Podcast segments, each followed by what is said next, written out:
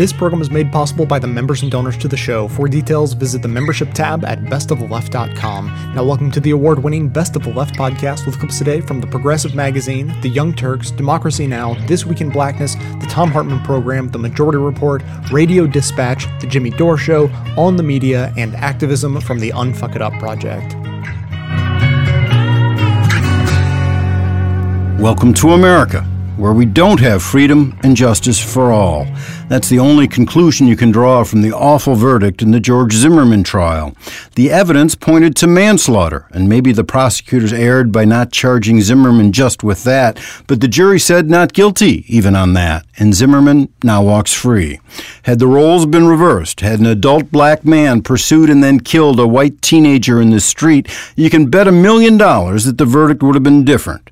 The simple fact is, we don't have equal justice in America today, 50 years after the March on Washington. What we have instead is a system of justice that is racist to the core.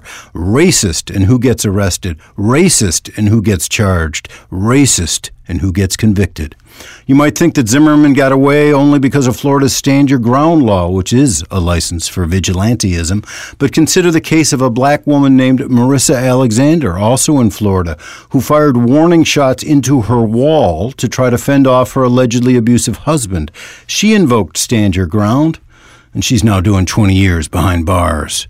It's impossible to escape the conclusion that here in America we have one system of justice for white people and an entirely different one if you're black. It's beyond sad, it's sickening. I'm Matt Rothschild, and that's how I see it.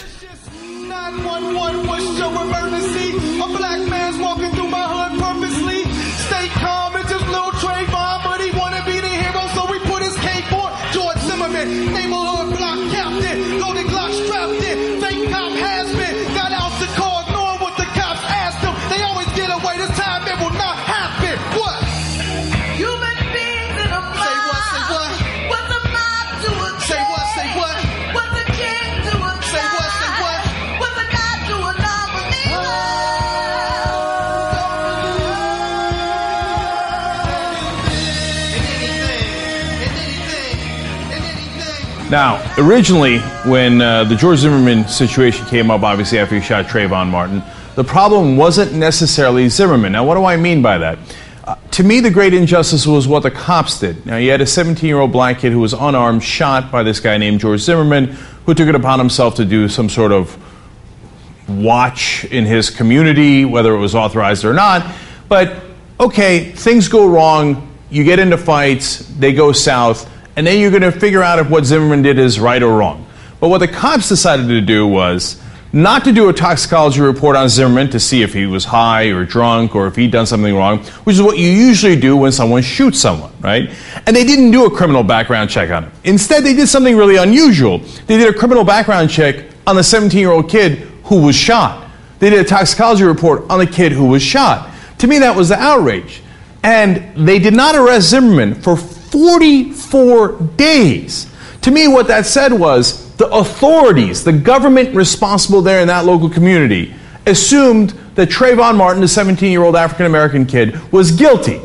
And that he, what, he had it coming? I guess if you say the guy who shot him was justified, so justified I won't even arrest him and I won't even investigate his background, you're saying I thought the 17 year old kid had it coming. That's what we were mad about. And if they had looked into Zimmerman's background, what they would have found that it turns out that he had been arrested for assaulting a police officer. Could be rele- relevant in an investigation on whether you arrest a guy who's just committed an act of violence where he shot a kid in the chest and killed him. And he was the one pursuing the kid, and we all know that because he called it in. And on dispatch, you have him saying, I'm going to go and I'm following him, and dispatch saying, don't do that. Now, those are two critical pieces of information. Then he would have also found out that he had been suspected of domestic and accused of domestic violence by a former girlfriend. You would have also found out that a younger female cousin of Zimmerman had accused him nearly of two decades of sexual molestation and assault, and that that same cousin of Zimmerman, cousin of Zimmerman, said that in the family they constantly had racist talk where Zimmerman's mom, for example, the Peruvian, the one that he gets all the credit for making him Latino, would often talk derisively of African Americans. But you didn't do any of that investigation. That's what we were mad about. Now you go to trial, and a trial is what it is. You have to prove beyond a reasonable doubt. Now, if you looked at that trial and you didn't see every minute of it, the jury did, right? And we got a jury system, and to a large degree, we have to trust it. You want to change it, that's a separate matter, right? So if you say to me after the jury trial, look, you weren't there, you weren't there when Zimmerman and Trayvon got in the altercation. You weren't there for every minute of the trial. And apparently the jury thought that he was not guilty beyond a reasonable doubt. It doesn't mean he's innocent. It just means by law they couldn't prove that he was guilty beyond a reasonable doubt. I hear you. I understand. I, I don't agree. I think it was a clear case of manslaughter. But I understand what you're saying is a perfectly reasonable argument. But if you then go further and say, oh, Trayvon definitely started the fight. But wait a minute, I thought you said I wasn't there. We weren't there. How would, that I can't possibly know. Well, then how do you know Trayvon started the fight? Unless you assume the dead 17 year old kid is guilty and Zimmerman must be correct. But why do you assume that? Why do you assume that? So now, originally I was mad at the police and the authorities. Zimmerman is who he is, you know, you can make any judgment you like, and the jury decided he was not guilty. But now I'm more mad at the people supporting Zimmerman. Uh, like, the guys who made me livid were the ones celebrating the acquittal. What are you celebrating? What are you celebrating? Ha ha, he killed that 17 year old kid and got away with it? Is that the celebration? How do you know Zimmerman didn't start the fight? My God, he was clearly the aggressor. You have to be either stupid or biased not to understand that. Look, Gary Younge wrote a great article in The Guardian, pretty much nailed exactly what I was thinking. He said, look, let's review, the things that are indisputable. He said, quote, Zimmerman pursued him armed with a 9mm handgun, believing him to be a criminal about Trayvon. Martin resisted, and that's what the Zimmerman fanboys love. Oh, yeah, Martin resisted. He shouldn't have resisted. Now, what is he supposed to do? Look, I got to be honest with you. I got a black godson, right? What am I supposed to teach him? That if anybody comes up to you and they chase you, whether you know they have a gun or not, and they're stalking you, are you supposed to beg them immediately? Are you supposed to arm yourself? What are you supposed to do? Are you supposed to fight back? Not supposed to fight back. If you fight back, he can execute you, and then everybody assumes you're guilty. If you don't fight back, maybe he executes you anyway. He's the one stalking you. Does anyone believe that Trayvon Martin got went into Zimmerman's home was like, "Hey Zimmerman, come on out, because I'd really like to have you follow me with a nine millimeter gun, and then once I'm scared for my life, something goes wrong, and then I." I know I don't have any weapons, and I'd like to give you that enormous advantage in that fight. Please follow me through the neighborhood as I go to my dad's house. Who believes that? You can't possibly believe that unless you're enormously stupid or enormously biased. I'm being kind by saying biased. I won't be so kind in a second, probably. So Zimmerman shoots him dead. Then Gary Younge makes another great point. He said, There is no doubt who the aggressor was here. Now, how can you say Trayvon was the aggressor? You have the call, you have the evidence. Zimmerman called it in, saying, I'm following him. Dispatcher says, Don't follow him. He follows him, he's got the gun. Did Trayvon think I'm going to take on a gun? I'm going to go out, look to see if there's a night watchman, and if there is, I hope he's got a gun because I'm not armed, and I'd love to pick a fight for them? No, you have to be monumentally stupid or biased to believe that. Gary Younge says, What version of events is there for that night in which Martin gets away with his life, or is it open season on black boys after dark? And that's the thing I go back to. And I, as I think about my godson, what am I supposed to tell him? What could he have possibly done? I, I know what, uh, again, the Zimmerman fanboys who disgust me said. Because Zimmerman is a whole different thing. He got in that altercation, and maybe he's the world's largest wimp, and he got scared for his life after he started the fight and shot the kid, right? But if you're a fan of Zimmerman, you're a special kind of sick. It's one thing to say the jury system worked, it's another thing to be excited and happy about Zimmerman, right? So, as I think about Zimmerman following Trayvon, and if Trayvon is my cousin or anybody, or, or you're a black family out there, you got kids out there, they're 17, they're 19, whatever they are, they, you know what, they're human beings who go out at night. What are you supposed to do? Shutter them in, put them in the basement if you go out? The fanboys say, no, as Zimmerman is chasing him down, Trayvon had the temerity to fight back somehow. But they're convinced that the insanity, the insanity of this defense. As Zimmerman said, I can't believe anybody ever believed this. Now, you can believe everything else. Again, not guilty beyond a reasonable doubt, I understand. But you really believe that Zimmerman is chasing him, as we have tape and evidence of. He's armed, he's chasing him, and then decides mid chase, nah, forget about it. I'll go back to my car. And then Trayvon, as, and we have evidence of the call where he's saying, I gotta run, etc. And by the way, Zimmerman, speaking of whether he had any racial bias or not, said he had to follow Trayvon Martin because he was moving unusually slow. Now, if you're moving unusually fast, they say he's running from something. Well, he must be a burglar, he must be a thief, he must be a thug, because he's running from something. If you move too slow, you're also a thug. Gee, I wonder if it's the slow or the fast moving, or perhaps the kid's race. Oh, I know, I'm the bad guy for bringing up race, right? But the fanboys of Zimmerman say, no, we know, we know Zimmerman in mid chase must have turned around, gone back to his car, and then Trayvon, who wasn't armed, decided that he was going to ambush, he was going to turn the chase around and ambush Zimmerman. How could you possibly know that? And how stupid are you that you would believe such a flimsy, ridiculous excuse? Now, if you say, hey, listen, Zimmerman went after him, they got in a fight, Trayvon got the upper hand, that we don't know. That's reasonable. If you say Trayvon chased him down and you know it, you're either stupid or you're biased, but far more likely, let's keep it real, you're racist. Because you make the assumption, and this is the most important thing, and if you've ever called Trayvon Martin a thug, or you know someone who's called him a thug, guaranteed that person is a racist. You don't like it? Oh, boo hoo, boo hoo, he said racist. Why do you call the kid a thug? Why do you call the kid a thug? He's a 17 year old, he's not armed.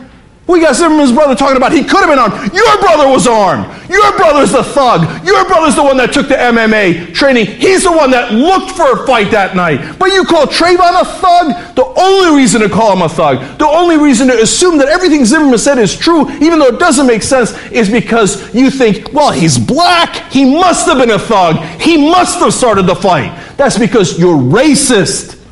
It's not to say that, hey, if the jury can acquits them, they're racist. No, it doesn't mean that. There's a lot of different ways to go. But if you're celebrating Zimmerman and you're saying that Trayvon is definitely a thug, that's exactly what you are. And finally, Younge nails it. He says, let's go back to what Zimmerman said on that dispatch call. He said, referring to Trayvon Martin, fucking punks, these assholes, they always get away. And ironically, that's exactly what happened, but not with Trayvon Martin with George Zimmerman. If you don't understand why we have a sense that there's no justice today, you're not paying attention because you don't want to pay attention. You only want to see things from your own perspective. And you don't care to see how African American families and other families in this country think about, Jesus, how am I going to send my kid out in this world? You don't want to see that. And I need you to look into your own heart and soul and look into the mirror and see why am I thinking these things? I know you're going to be defensive about it if you're in that camp and you have that view. But just for a second, assume, just think, why did I assume Trayvon is guilty? Why did I believe everything Zimmerman said? When the facts are, one guy was the aggressor, he had the gun, the other guy was a 17 year old kid, you can say he's large, etc., etc. But the reality is, the cops made assumptions that night, the authorities have made assumptions all throughout this. I, and I'm for the eighth time, I'm not blaming the jury because it's beyond a reasonable doubt. That's a different standard, right? But the people who love Zimmerman are rejoicing in this. Why are you making your own assumptions? Don't kid yourself. You know why. You South politician preaches to the poor white man. You got more than the blacks, don't complain. You're better you've been born with white skin, they explain. And the Negro's name is used, it is plain, for the politician's gain as he rises to fame. And the poor white remains on the caboose of the train, but it ain't him to blame. He's only a pawn in their game. America, we need to show America enough is enough. Enough is enough. Leave our youth alone. Leave our youth alone. And let me As, as a young black man, me walking the street, me walking the street, I could be seen as a criminal with a deadly weapon because as they said the, the concrete was a weapon to this young man the concrete was considered a deadly weapon to this young man So it just it harms me to feel like I, me walking the street is not is not safe. I'm not safe walking the street anymore.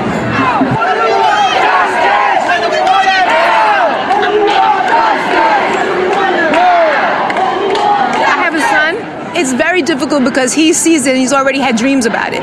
And he's already had dreams about the man following Trayvon. He's, he woke up and told me, Mom, I saw him following Trayvon. So, I mean, he has nightmares already.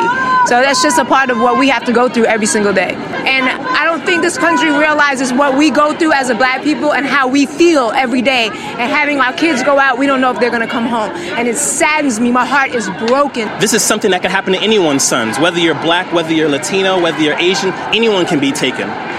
It's about someone else saying that their lives mean more than yours. I had this feeling in my stomach, in my gut, and it felt like I don't know. It felt like it was my son. I cried. My name is India, and I'm with my daughter Kennedy, and it's important because I'm trying to show my daughter what where we live in the country we live in. I don't want her to think that all people are bad, but I have to let her know that there are some people out there who see black people, brown people, people who are different from them as less than they are, and it's not right. So I try to explain to her this was like the perfect example. We watched the trial, we watched it every day.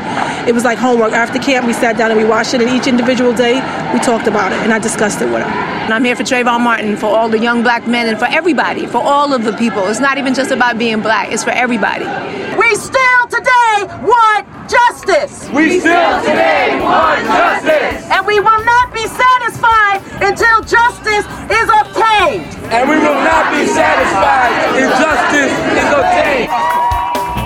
No justice, no peace. You rig the system.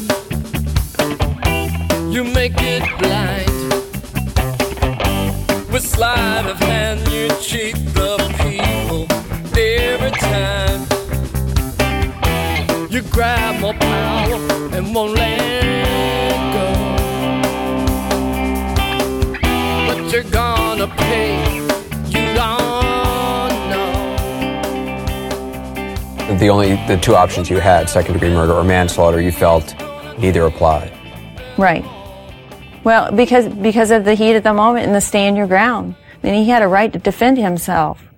If he felt threatened that he, his life was going to be taken away from him or he was going to have bodily harm, um, he had a right. And, so even the, though it was he who had gotten out of the car, followed Trayvon Martin, that didn't matter in the deliberations. What mattered was that fi- those final seconds, minutes when there was an altercation and whether or not, in your mind, what, what the most important thing was whether or not George Zimmerman felt his life was in danger. Well, that's how we read the law.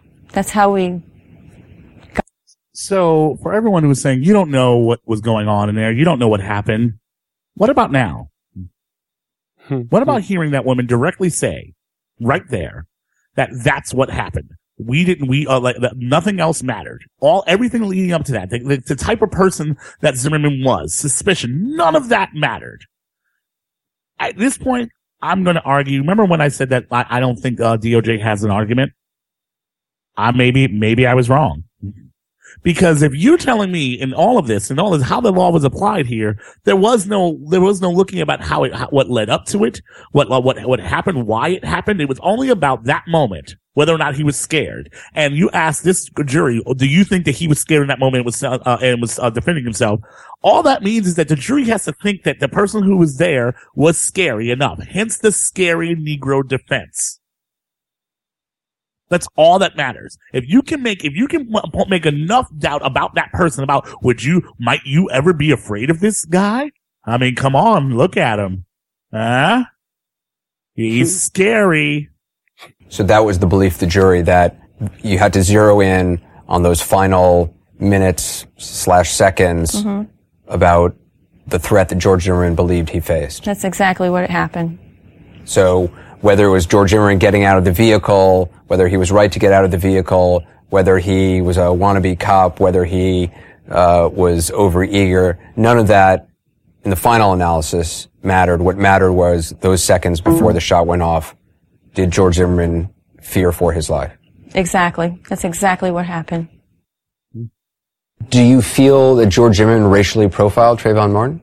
Do you think race played a role in his decision his view of, of Trayvon Martin as suspicious? I don't think he did. I think just circumstances caused George to think that he might be a robber or, or trying to do something bad in the neighborhood because Circumstances. Like what? Circumstances. Like what? What what circumstances might you what would happen that that that, that an unarmed kid walking home with icy and skittles is now a a, a robber or burglar? Just to, I, I, I'm I'm willing I'm willing to hear that out. Why do you think George Zimmerman found Trayvon Martin suspicious then? because he was cutting through the back. It was raining. Um, he said he was looking in houses as he was walking down the road, um, kind of just not having a purpose to where he was going. And you know, if you're a Negro walking down the street, you must have purpose. Yeah, you gotta walk. You gotta get to where you're going, son. Yeah, you must you must have purpose. You can't just you can't walk just walk down the street. You must get where you're going because otherwise, how do we know Uh, that uh, you're not dangerous? May, I- may I suggest, and I and I hate to say it, but when I when I walk down the street, if Trayvon's not from there, and it's a gated community, there are plenty of people. I, I do the same thing when I walk through a nicer neighborhood than what I live in, and I just walk slow, and I will look at people's houses. I, I hate to say it, I will literally do that. I don't. That's why I, people say he was being suspicious. He was looking at people's houses.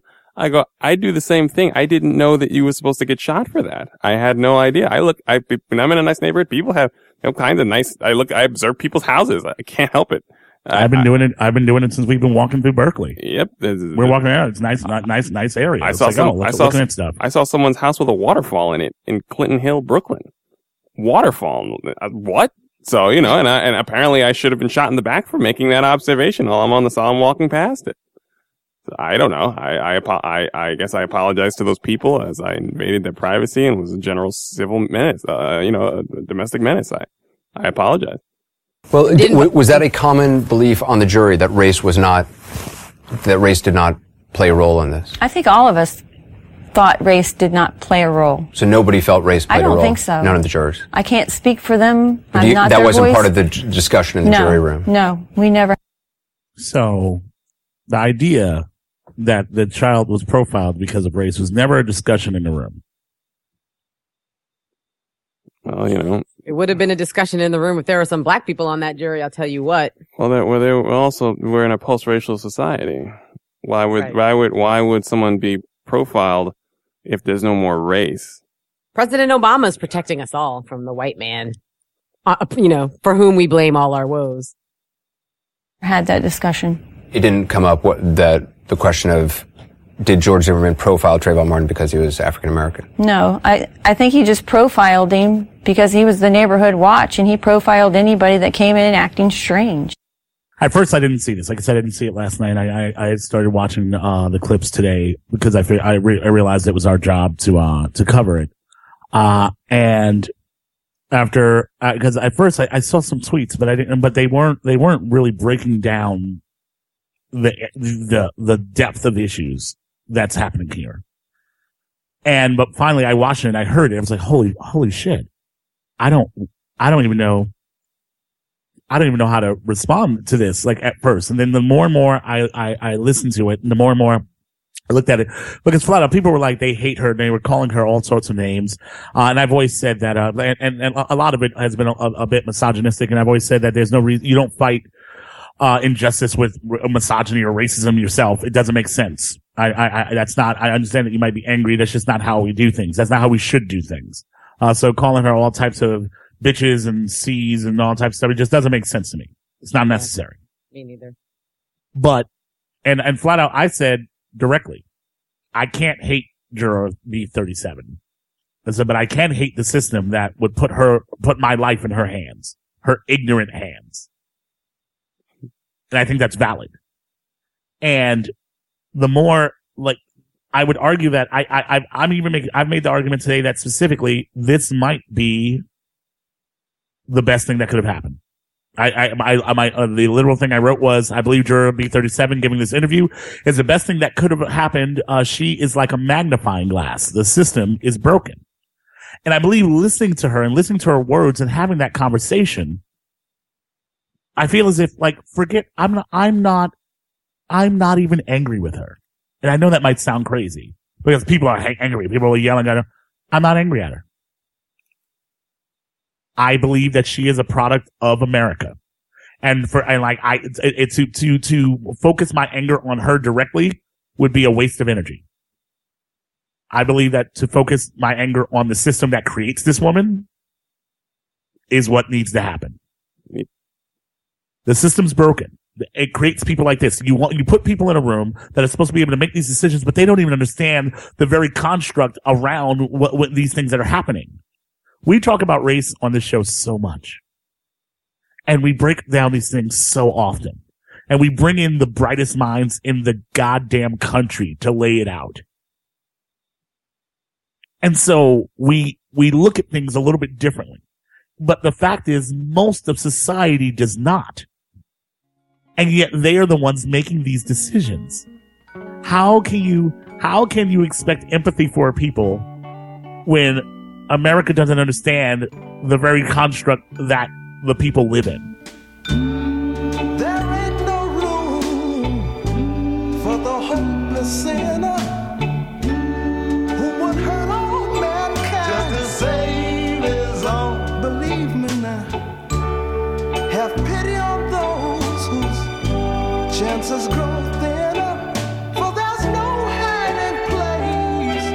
Against the kingdom's throne. My rant for the day, as I said, I'm just I'll just summarize it here for you.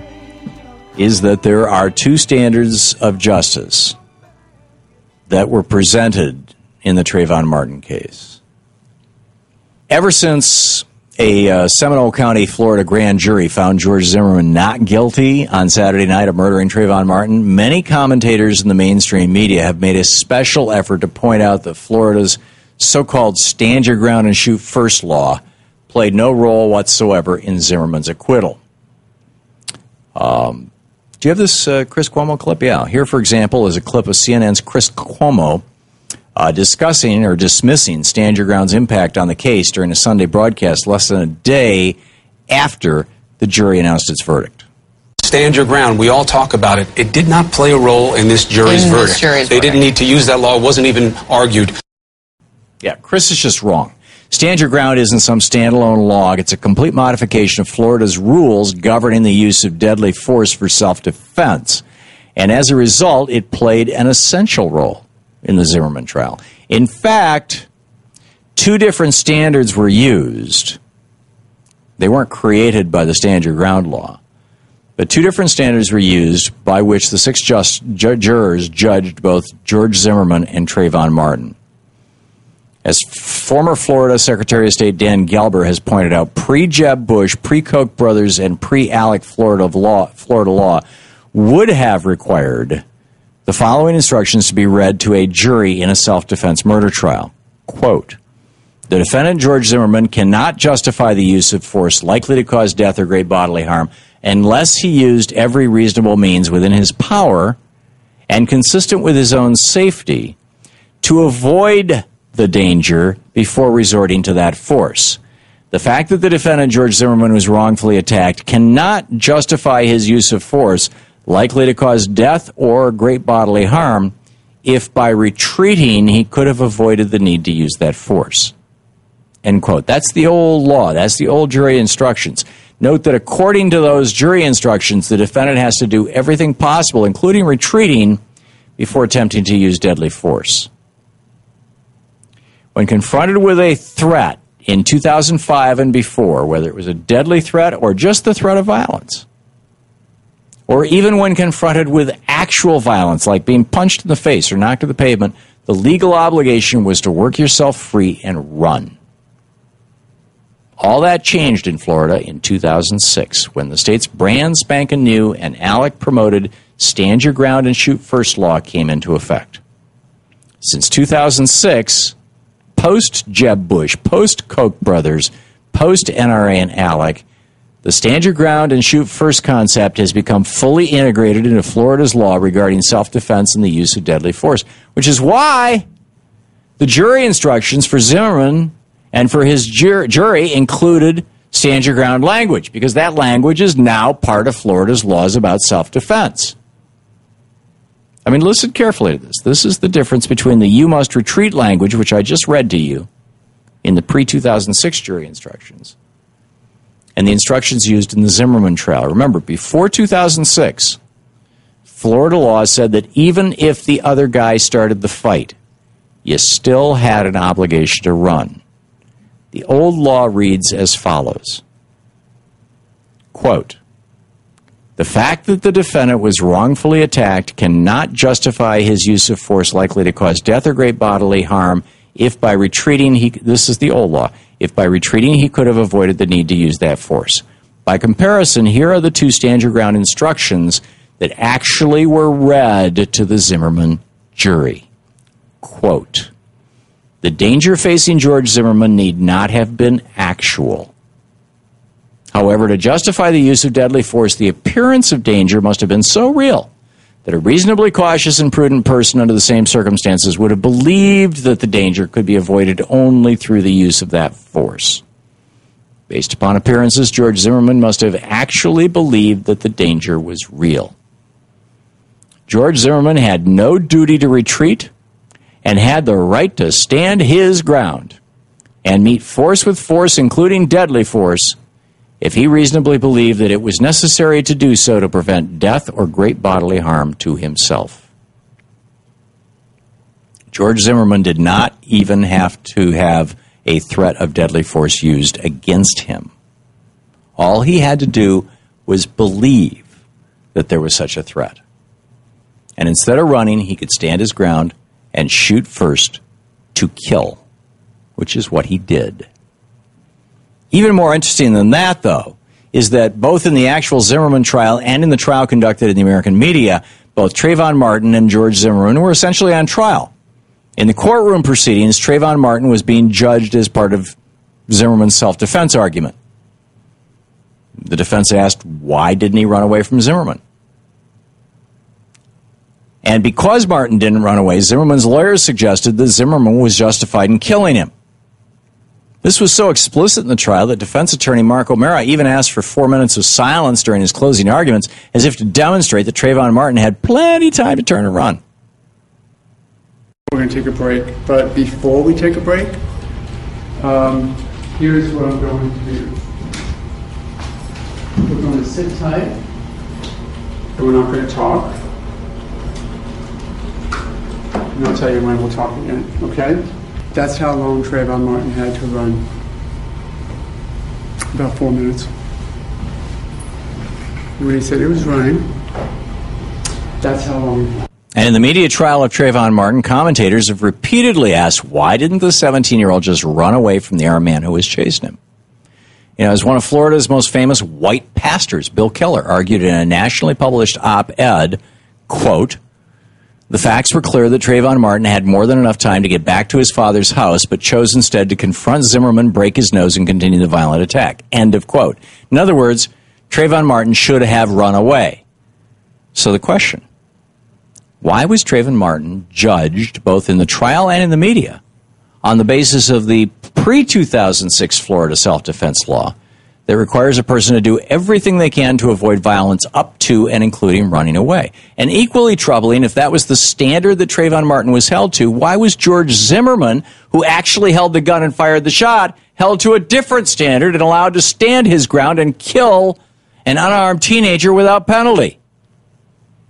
Remember, nobody ever seriously suggested in the trial or in the media that Trayvon Martin had a right to stand his ground. Instead, everybody wanted to know why he didn't run. And remember that over and over again in the media, George Zimmerman's lawyers and Judge Nelson herself explicitly said that George Zimmerman had the legal right to stand his ground and use deadly force if he even felt threatened. While Trayvon should have run, Zimmerman didn't have to run. Remember the actual instructions that Judge Nelson read to the jury about the standard to which George Zimmerman should be judged? George Zimmerman had no duty to retreat and had the right to stand his ground and meet force with force, including deadly force. Why were George Zimmerman and Trayvon Martin judged by different standards? Inquiring minds want to know.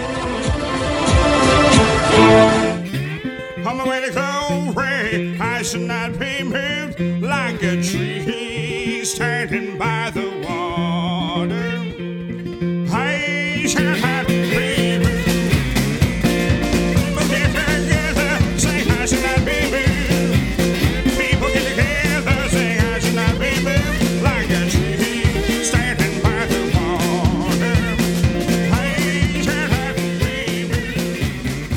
Ta-Nehisi Coates has a, uh, a great piece up from uh, yesterday, I guess it was.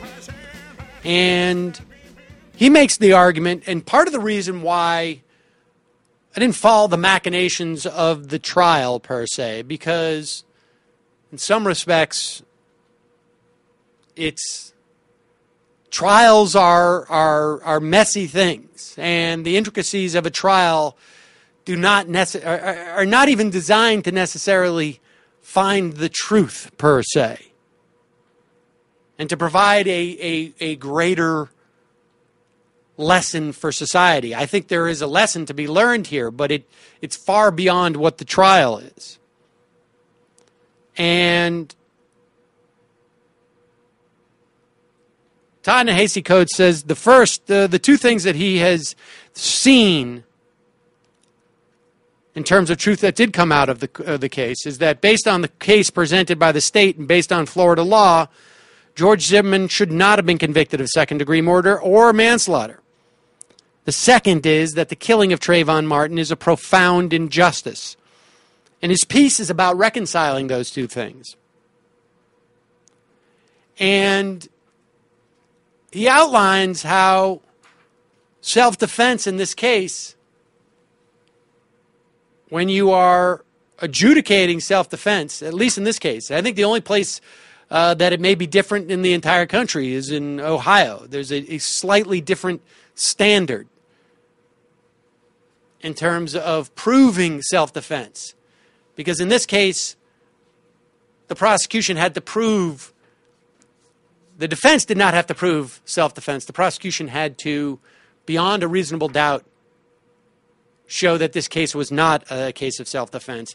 That the moment of adjudicating self defense, whether or not George Zimmerman acted in self defense, happened after the first punch was thrown, after the scuffle began. We don't know, it's almost impossible to know at this point. We know what the, the court has decided, but we don't really know what happened once they got into a physical altercation. But everything that led up to that point is moot in terms of self defense. The following, the targeting, the menacing, the fear that was created with Trayvon Martin, none of that counts in this narrow question of self defense. And under Florida law, George Zimmerman had no responsibility at any point to retreat. The state had to prove that Zimmerman had no reasonable fear for his life. And that's a very hard bar threshold to achieve. Uh, now, supposedly Stand Your Ground had nothing to do with this case, but uh, Ta-Nehisi you know, makes a point of saying that the judge's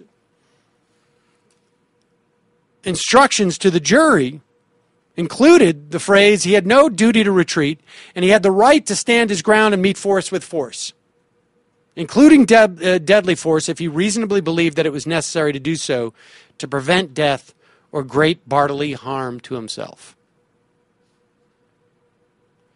To overcome George Zimmerman's pr- uh, presumption of innocence, the state had the burden of proving the crime with which George Zimmerman is charged was uh, was committed, and George Zimmerman is the person who committed the crime. George Zimmerman is not required to present evidence or to prove anything in this case because of the reasonable doubt standard. Ta-Nehisi Coates go on to write, the injustice inherent in the killing of Trayvon Martin by George Zimmerman was not authored by a jury given a weak case. Injustice was authored by a country which has taken as its policy for the lion's share of its history to erect a pariah class. The killing of Trayvon Martin by George Zimmerman is not an error in programming. It is the correct result of forces we set in motion years ago and have done very little to arrest. And that is that we have, as a class, demonized black males in this country. From stop and frisk to racial profiling to the way that they are portrayed in the media to the idea that you can get stopped by, for driving while black. Society has still, and I imagine it's simply been an ongoing project that perhaps in some small measure has declined over the years. But we still, as a society, automatically classify black men as a threat.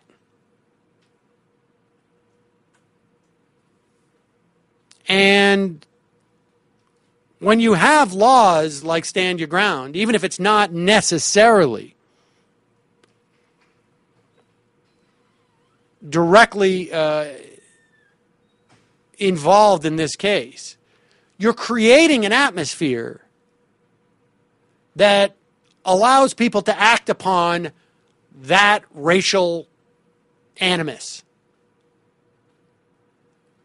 And it is always the least enfranchised in our country that will suffer when you have a law like that. That's the low hanging fruit, essentially, for injustice. And he writes at the end It's painful to say this Trayvon Martin is not a miscarriage of American justice, but American justice itself. This is not our system malfunctioning, it's our system working as intended. We shall overcome. We shall overcome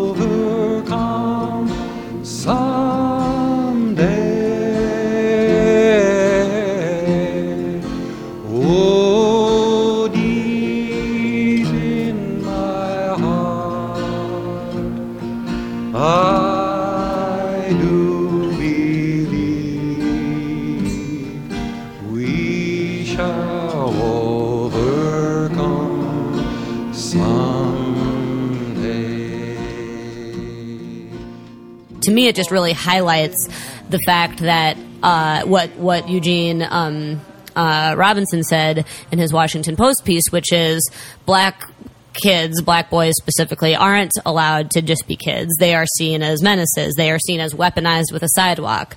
Um, There, yeah, and and I think that O'Mara's point specifically is that uh, is that whether he means it or not, that black boys age out of um, the, even the capacity to be a victim. Yeah. somewhere around thirteen or fourteen, depending on the growth spurts or whatever. Yeah, and to do that, you have to you have to strip them of their childhood, right? So like, the, like black teenagers aren't seen to be children. Um, uh, even though, I mean, I don't know what Mark O'Mara looked like when he was 17, but I'll bet that he looked like a kid, you know, Yeah. and just like Trayvon Martin looked like a kid when you see pictures of him, you know, that were very, very, uh, recent. Um, and yeah, this, this, the, the you know the, it's it's like it's like O'Mara defined this window that which is you know four years at 12 okay he's a kid. In the span of four years he has he has been uh taken you know taken out of that turned into this aggressor. And you know people often people were commenting a lot that that the Zimmerman trial one of the most horrifying aspects of the Zimmerman trial was that it seemed like Trayvon Martin was on trial uh, Mhm. for his own death, um, and the you know it seemed like the humanity of Trayvon Martin was was in trial. The humanity of Trayvon Martin was in question. It was completely, I think, stripped by the uh, words of the defense team, and I think that I think that uh, it's important to like connect to, to to to take those steps back, take that four year step back, and think about the fact that he was a, a, a small child, you know, four years ago.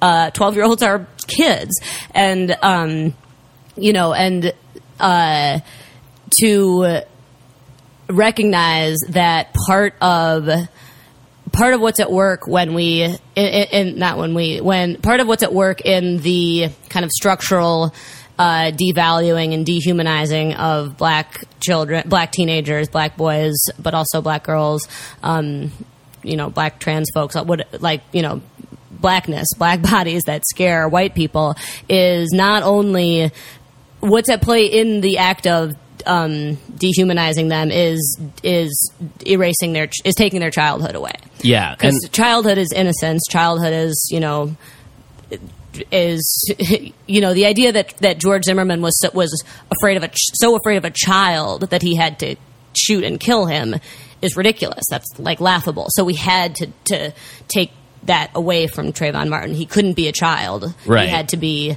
a menace. Well, and again, this this uh, only it it only works in a way if um, if it's not about a body changing. Like I think that again, there's it's sort of couched in this objective language of well, um, boys' bodies do change from twelve to 16, 12 Yeah. to seventeen, and it's it's it, it, uh, the argument is presented in that way, in a way where you.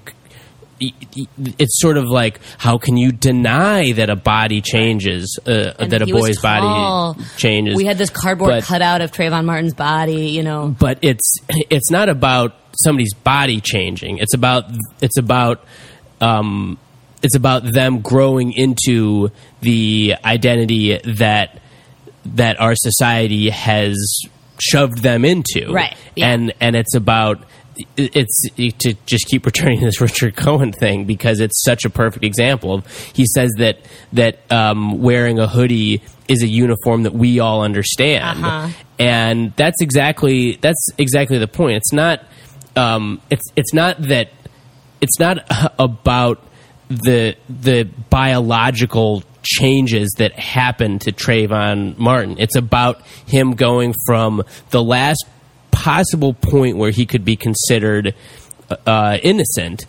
to this identity that is that is um, grafted onto him Yeah. by society and by design. Right. And it's and and to couch it in some sort of language of biology or something I think is just is is really insidious.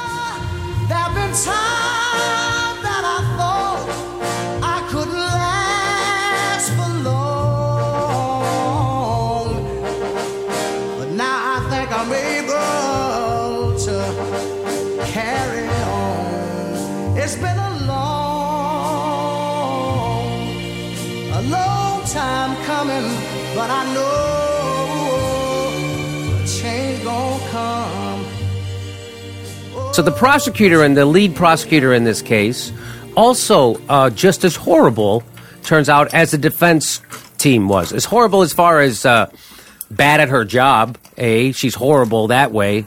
Uh, B, also horrible as far as not knowing how to handle something when you lose a murder trial, when a 17 year old kid is murdered and it's your job to convict the person who did it, and you lose, you should feel badly and you should apologize Mhm. to the victims. Well, let's see if she does. Let's see what she does. Here she goes. We have done our best to assure due process to all involved. And yes, considering our police department is full of racist a-holes, we did a great job. Mm-hmm. hey, there there is justice in Florida if you're a redneck psychopath. Okay, here we go. We have done our best to assure due process to all involved. And we believe that we brought out the truth on behalf of Trayvon Martin. Okay, so she started off. Here we go. Our hearts, as always, go out to our victim's family. Okay, you sound sounding a little like you're saying this by rote. A little Yeah, a bit. little bit. As always, our heart goes. As always, what what am I supposed? As always, that's right. My heart goes. Yeah, Uh, the sing song voice m- means that she's sincere. yeah. Our, uh, as always, our heart go, it gets worse. Go out to our victim's family and to all victims of crime. All victims of crime everywhere. That's taking a chance. Could you, could you pro- could you possibly make this apology sound less sincere? Or our hearts go. It's not even an apology. Our hearts go out to the victim and all victims of crime. Could you make it less? Make it more generic. Is Yes. there a way you can make it more generic? Is Thank that- you. That's the word I was looking for. Yeah. I think she's passing the buck. always go out to our victims' family and to all victims of crime. But as long as they know that there will always be prosecutors fighting for the truth, I think that victims will continue to rely on this justice system. I think that I don't think so. I think the victims are going to try to switch to Comcast for their for their justice system. What are you talking about? Will what victims are going to continue continue to rely on to our justice? rely. Of course, they're going to continue to rely. Where else are they going to go? What to? other justice system And uh, she's is she saying it- referring to? and she's smiling. Yes. She's smiling, and she's smiling for the same reason why I smile when I'm having a bad show Mm-hmm. in in a, in a bad club somewhere in the middle of nowhere. I'm smiling when that happens because I'm getting paid either way. she gets paid exactly the same. She gets paid exactly the same. You win, you lose, you get paid the same. Right.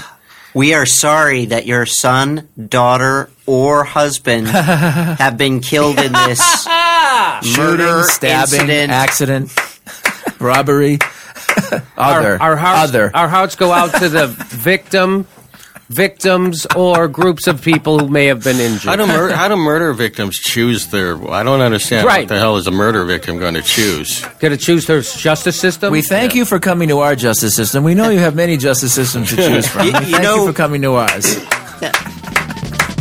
Revolution will not be right back after a message about a white tornado, white lightning, or white people. You will not have to worry about a dove in your bedroom, the tiger in your tank, or the giant in your toilet bowl. The revolution will not go better with coke. The revolution will not fight germs that may cause bad breath. The revolution will put you in the driver's seat.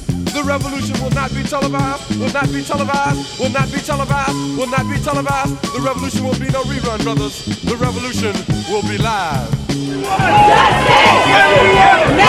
What do we? That's from a protest in Times Square last Sunday, the day after George Zimmerman was found not guilty of second degree murder in the shooting death of 17 year old Trayvon Martin. Protests like this occurred all across the country, mostly peacefully. In the streets, on the airwaves, and even in the White House, we are drawing conclusions from that verdict based on our own beliefs, our own experiences. I think justice failed Trayvon Martin and the Martin family. They overcharged George Zimmerman, I believe, largely because of outside political pressure. There are very few African American men in this country who haven't had the experience of being followed when they were shopping in a department store. That includes me. We've brought back Tampa Bay Times media critic Eric Deggans, who predicted last week that the issue of race in America, underplayed in trial coverage, would now rush to the fore. But since the public has only one side of the story of what happened on that fateful day in a Florida gated community, Zimmerman's side, everyone is filling in the puzzle with their own pieces, shaped by sorrow or vindication, and acting accordingly. in some ways the circus is in town, man.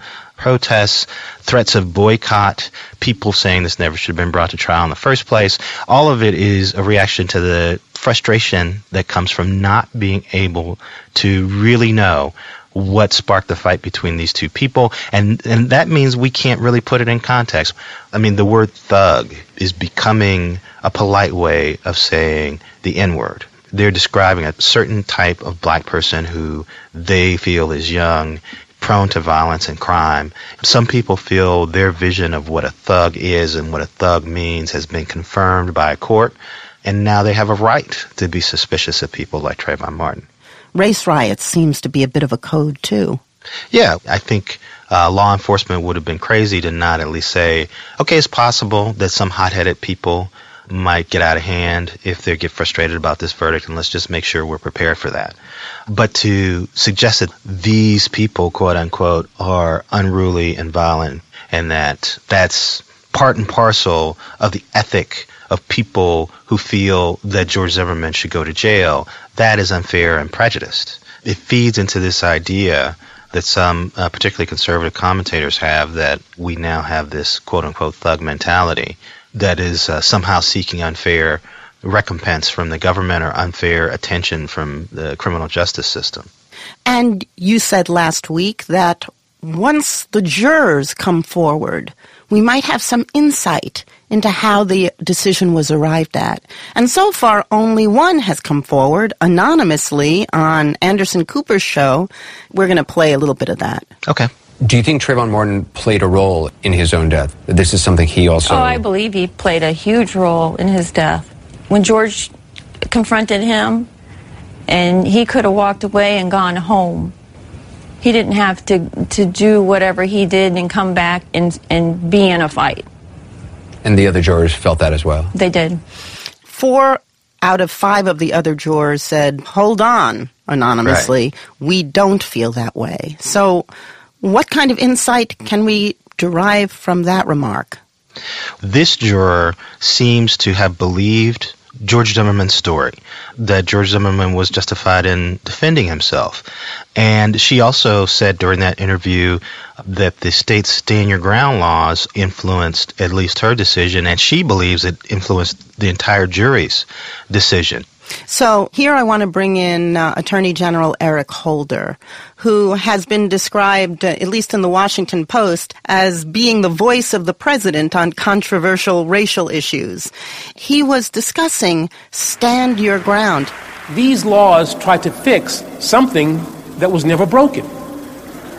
There has always been a legal defense for using deadly force if, and the if is important, if no safe retreat is available.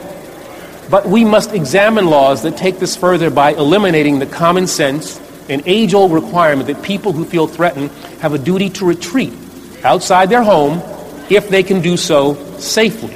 George Zimmerman says that Trayvon Martin was beating his head into the sidewalk, fighting to gain control of Zimmerman's gun. So if he's on the ground, he doesn't have the ability to retreat. And that's why Zimmerman's defense team said that stand your ground didn't even need to be invoked. Holder is coming to the NAACP and saying, I sense your outrage about Trayvon Martin. Let's handle the stand your ground laws. That's a wonderful thing to address, but it wouldn't have resulted in a conviction for George Zimmerman, I don't think. If you want to address that, then you got to find something else. What can we do to change things so that that can't happen again? I wish we could have these kinds of discussions outside of the polarizing confines of a really, really controversial and frustrating verdict. I did a story that was on the front page of our newspaper on Monday about all of this, and some of the emails I got from people, it's like the, the Zimmerman verdict let some people feel free to express their opinions about young black males in ways that were so prejudiced that it was really disheartening. Some people came to that column and felt like I was disrespecting the verdict, that I was demanding that the judge release those jurors' names. They took the argument I was making and amplified it because of their own prejudices. I'll read the last line of your column, which Sure. is incredibly inflammatory. You wrote, I hope the jury reconsiders their stance and talks to America about how they reached their verdict because, damaging as it may be for them to go public, it may be the only thing which can help heal the country. Shame on you, Eric. No, Shame on I you. know. But now it's a Rorschach test, and people can come to that column and they can accuse me of all the excesses that I'm trying to resist because they're not really reading the column. They're seeing what they want to see. And that makes me wonder what happened when Trayvon Martin was mm-hmm. walking home. And did George Zimmerman see what he wanted to see? And and how do we address that? Can we even address that in laws? Can we address that at all? The the problem that we have with the Zimmerman Martin case ultimately is that on its face it seems to be a very simple issue. An, an unarmed black teenager was lawfully where he should be and he wound up dead. But the details of their confrontation and, and the most important fact that no one saw how that fight started make it a much more complex Right. issue than we would have thought. Now, two weeks, three weeks, a month, two months from now, well, we still want to have these kind of conversations when everything's died down and we can really get down to brass tacks. That's the question.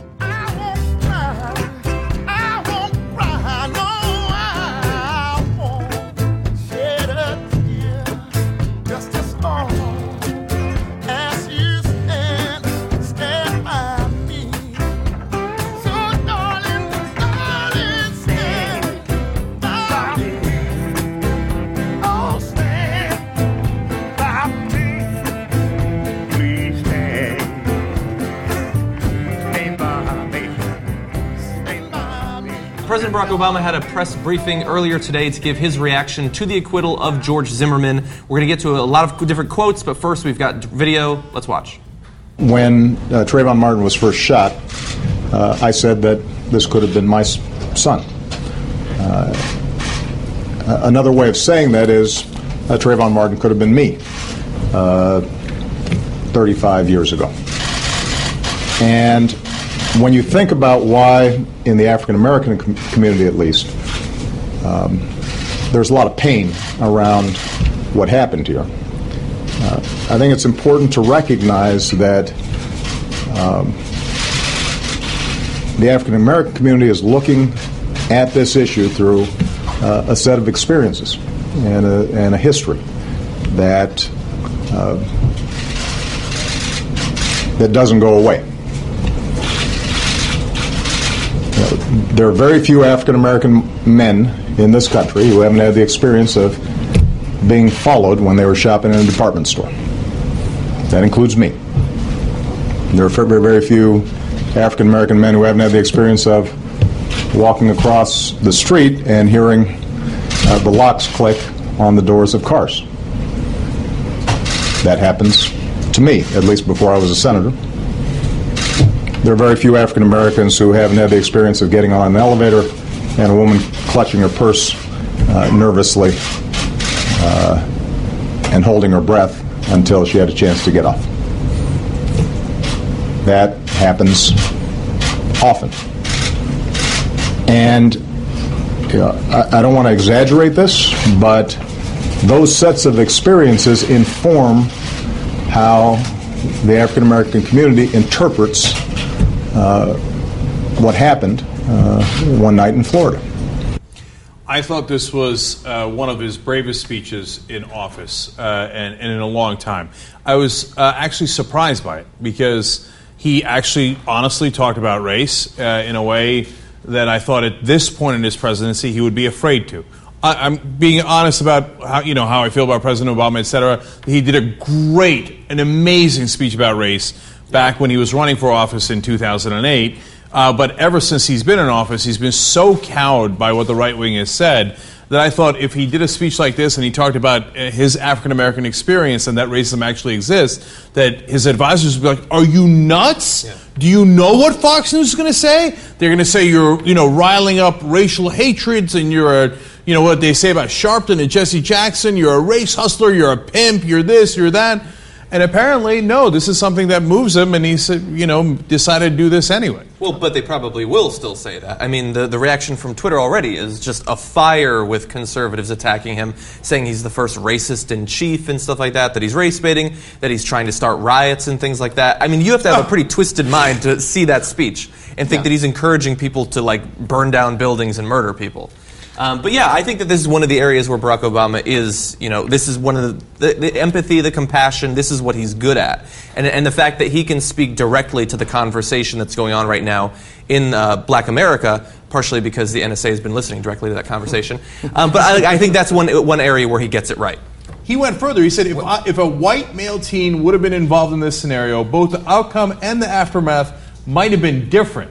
Okay, and then he said if Trayvon Martin was of age and was armed, he could have stood his ground on that sidewalk. Could he have stood his ground on that sidewalk? If the answer to that question is at least ambiguous, then it seems to me that we should examine those laws. And so it's not just empty empathy or compassion. He's actually tying it to the policies that allowed this verdict to be reached. I'm again. I'm surprised Yeah, Obama's wow. saying this because they're really. It's really true, and and he's going to get viciously attacked for saying, "How dare you say things like you know white people and black people in this country are treated differently." You know, the thing was he was speaking from personal experience about when it's a, a white woman clutches her purse in an elevator, you hear the doors click.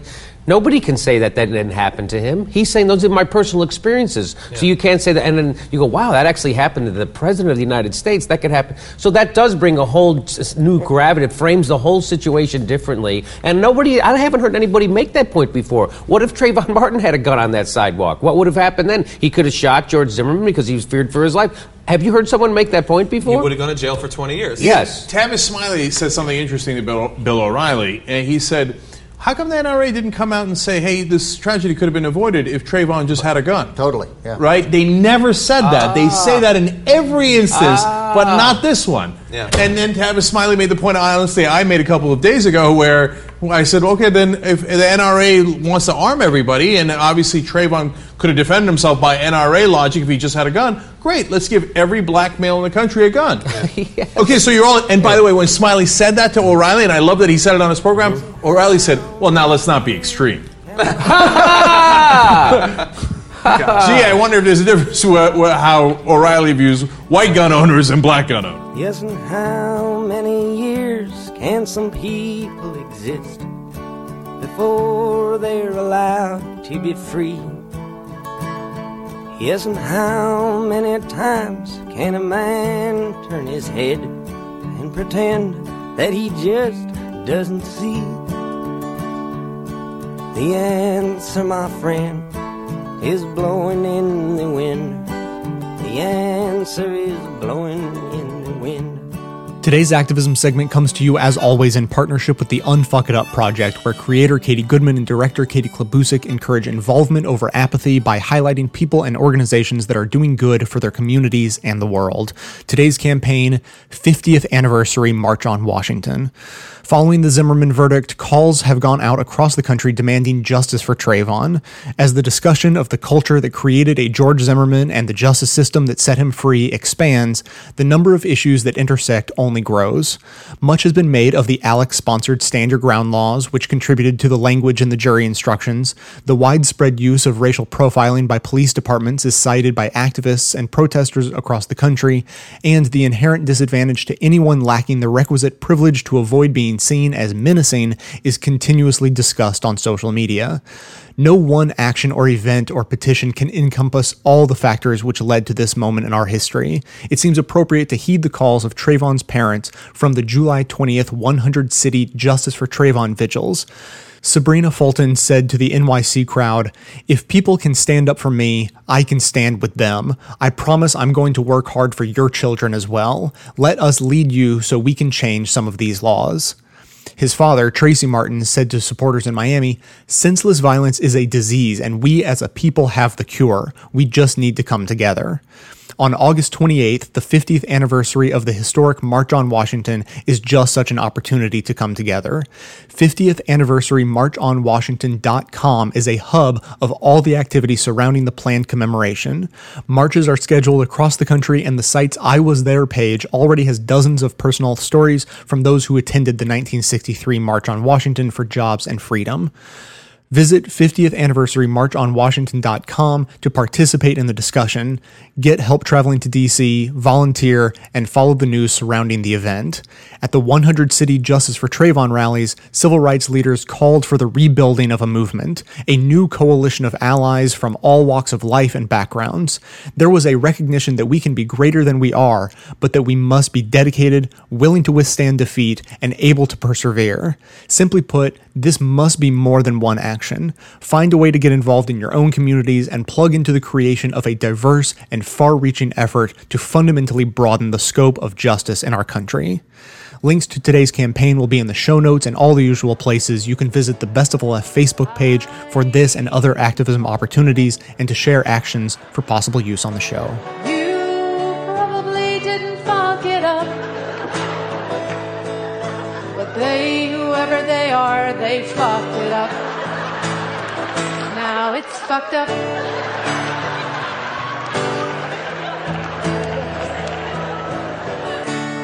Could you help unfuck it up? And then say, are you really so fucking busy you can't take one fucking minute to help unfuck it up? Because I'm willing to pick one thing to help unfuck it up. Won't you join me? That idea of um, of the mainstream media not valuing the loss of black life is something that you brought up in your piece at the Nation, um, and I think is is extremely an extremely important point in all of this because I think even though the this case has become so big, you also hear people saying, "Well, Florida, you know, Florida has." Fucked up laws, or Florida's full of crazy people, or George Zimmerman is obviously a white supremacist, but not not actually zooming out from um, you know from from the specifics of the case, and also uh, on top of that, then you know I've been I've seen some of the trolls that you've gotten on Twitter and people saying, well, what about black on black crime? And so I want to hear you talk about that and um, and go more into that um, this this important point that uh, that Trayvon is just one one of many, many, many young black men, black also you know black women um, uh, who whose when the loss of their life is not valued by by the media. Yeah, I mean Trayvon is emblematic of of a system that is built on devaluing and dehumanizing black life. And we saw we see it in you know Detroit with Aiyana Jones, a seven-year-old that was shot and killed as the police raided her home because they were looking for a murder suspect who lived in the apartment above her. And you know her the, the killer in her case, the trial it went to a mistrial, a hung jury.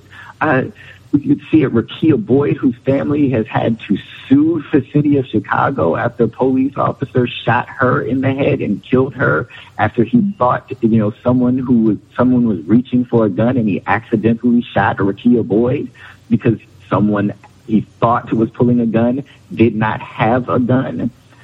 But yeah, her life is taken and no one is going to pay any penalty for it. Um, and this is, I mean, this is, this happens over and over and over again. And I, I mean, you know, for the media, it's a thing where, you know, they don't, they don't cover the mundane unless you're talking about horse race politics because there's no uh, wow factor to it. There's no scandal factor to it. It's an everyday occurrence. And the belief that it simply is the way things work for black people. And it's not news. It is not newsworthy for people.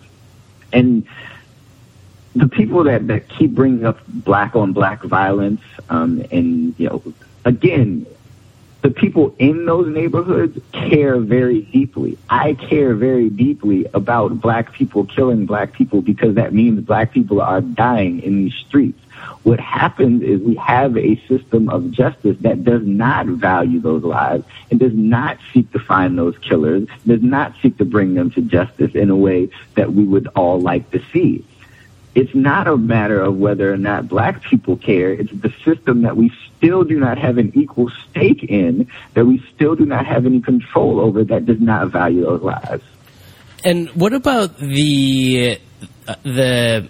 I guess I'm not sure how to phrase this. What what about um, punishment for somebody like George Zimmerman in the age of mass incarceration? One of the things that that kind of came up when, when Molly and I uh, were watching the trial together was how strange it was to. Um, to, to sort of want the prosecution to put together a good case because usually that's just not how I think I, approach a defense, a, a, a, criminal case, and and you you touched on this in in your piece at, at the Nation too. But can you just sort of t- talk about uh, about the the problem of mass incarceration and how we should or should not sort of want people to be punished for these crimes? Yeah, uh, rooting for the prosecution. I mean, it found us all in this, you know, this place where it's the antithesis of our progressive politics. Like, we don't want people, we don't want more people locked behind bars. But I do think, you know, what we have to do is figure out a system of justice that brings us to true justice. And you know, George Zimmerman languishing behind bars for 30 years or life wasn't going to be justice. As much as I wanted him held accountable, I knew that what what the the punishment that he was going to receive wasn't going to solve the problem and the thing that killed Trayvon. And so, what we have to address is, you know, how our how our system of justice works, how this this prison system works and do we need prison to bring justice? And I don't think we need prison. What I think is we need a system wherein we have true rehabilitation. George Zimmerman's punishment should be that he has to understand blackness, that he has to understand why he killed Trayvon, that he should he should constantly be reminded of why he killed Trayvon and learn better and have to teach other people better. Like that would be a more appropriate punishment in my mind, so that we were preventing these type of things from happening uh, him being behind bars and you know the horrible treatment that prisoners receive where you know he would go into solitary confinement and and you know we all know how what solitary confinement looks like and the the psychological damage that does to someone. I don't believe that's a punishment for any that's a, a just punishment for anyone because it doesn't move us forward as a society And I guess you were you were just touching on this, but I guess as a final question, and I don't even really know what my question is, other than you know what what now, uh, what would be, you know, what ideally. We already we saw amazing protests uh, last night uh, uh, all around the country, and you were there. Maybe you can talk about that a little bit. And um, you know, for for progressives, uh, for activists and also just like what you said earlier of the idea that you know the jurors just don't white jurors might not think about whiteness and bias and uh, unconscious bias and that type of thing. And so you know if if uh, it, moving forward um, what are some of the things that um, you know that that journalists can do, that activists can do, um, that can so that we can try to capitalize on the energy that exists now um, in the wake of this trial. Yeah, that uh, the rally turned march last night. uh, I mean, that renewed some bit of faith that I have uh, that you know we're not going to let this moment slip. We're not going to let Trayvon die in vain. Um, I, I was speaking with uh, a fellow contributor to the Nation, Salamishah Tillet, who's an amazing Black feminist writer, uh, anti. Uh, anti-sexual violence uh, activist, um, and she was telling me the story of Nina Simone because she's writing a, a book about Nina Simone. And after the bombings in um, in Birmingham that killed the four little girls, Nina Simone went to her shed and she was trying to make the gun. She was just trying to put together a gun because she said that she wanted to go out and shoot someone. Like that's what she was feeling after that bombing. But her husband said to her, "But you're a musician," and that's when she wrote Mississippi Goddamn.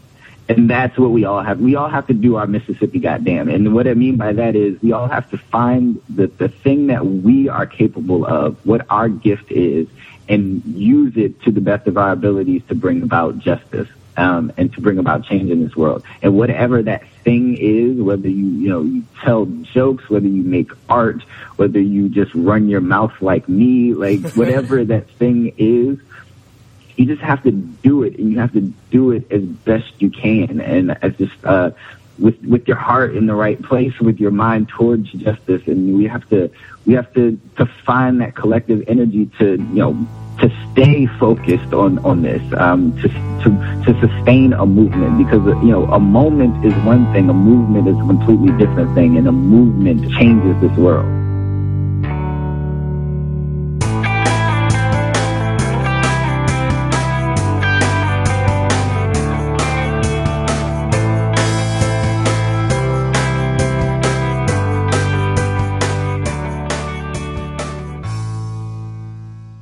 Thanks for listening, everyone. There's no voicemails or comments at the end of today's show, but please call in, leave your thoughts on you know the topic of this episode or anything you'd like at 202-999-3991, and we'll get to those in the next episode. Thanks again for listening. That's going to be it for today. Coming to you from inside the Beltway, yet outside the conventional wisdom of Washington, D.C., my name is Jay, and this has been the Best of the Left podcast, coming to you every third day, thanks entirely to the members and donors to the show from bestoftheleft.com. and it's a crying shame how we get so trained. We can't see past our own sad stories and wonder what we're missing. We can't see past our own sad stories and forget how to listen. We can't see past our sad stories and wonder what we do.